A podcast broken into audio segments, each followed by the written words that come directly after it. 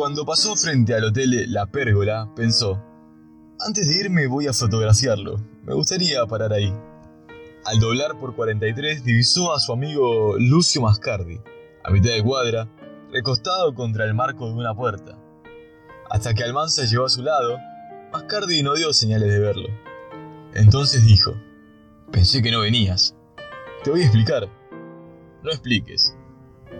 Me puse a conversar con una familia, gente de Bransen.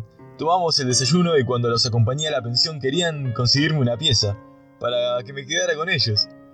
Estaría bueno después de volcar mi influencia para meterte acá. No sabes todo lo que me pasó. No te vas a excusar conmigo. Encontrar hospedaje en La Plata no es nada fácil. Las pensiones están, lo que se dice, al tope. El único arreglo posible fue poner una segunda cama en mi pieza, que es bastante grande. No quiero estorbar. ¿Cómo se te ocurre? ¿No somos amigos de toda la vida? Por el zaguán entraron en un patio al que habían techado con una claraboya para convertirlo en sala. Por el zaguán entraron en un patio al que habían techado con una claraboya para convertirlo en sala. A ese patio, o sala, daban media docena de puertas de dos hojas, altas y angostas, con un numerito arriba, en una chapa ovalada, blanca, con persianas de madera pintadas de gris.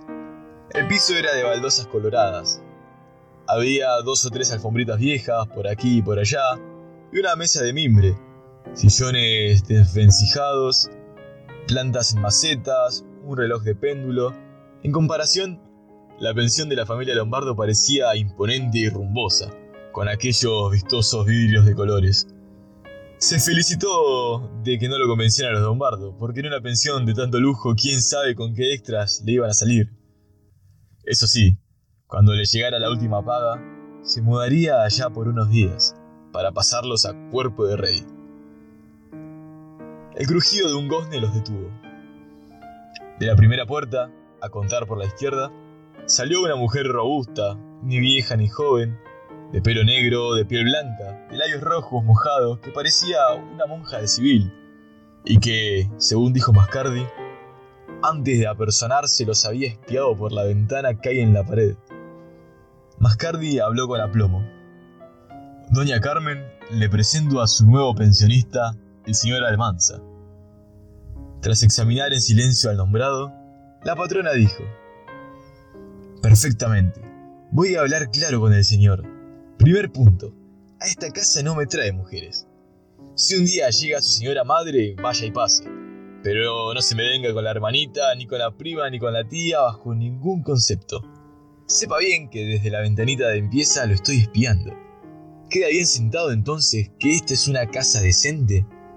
Desde luego, señora. Taconeando en las baldosas, doña Carmen se dirigió a la única puerta entreabierta. Tenía el número 4 en la chapa de arriba y con un amplio movimiento de brazos la abrió de par en par. Se volvió, anunció. La pieza. Después de un silencio agregó en voz baja con nuestra mataca adentro. Aymará, señora, protestó la muchacha. Da lo mismo, contraída como corresponde a su obligación, limpiar, barrer. En mi casa todo brilla, como en los grandes hoteles internacionales. No viene el pensionista sale, la mataca entra, para limpiar y poner orden. Ya terminé, señora, dijo la muchacha.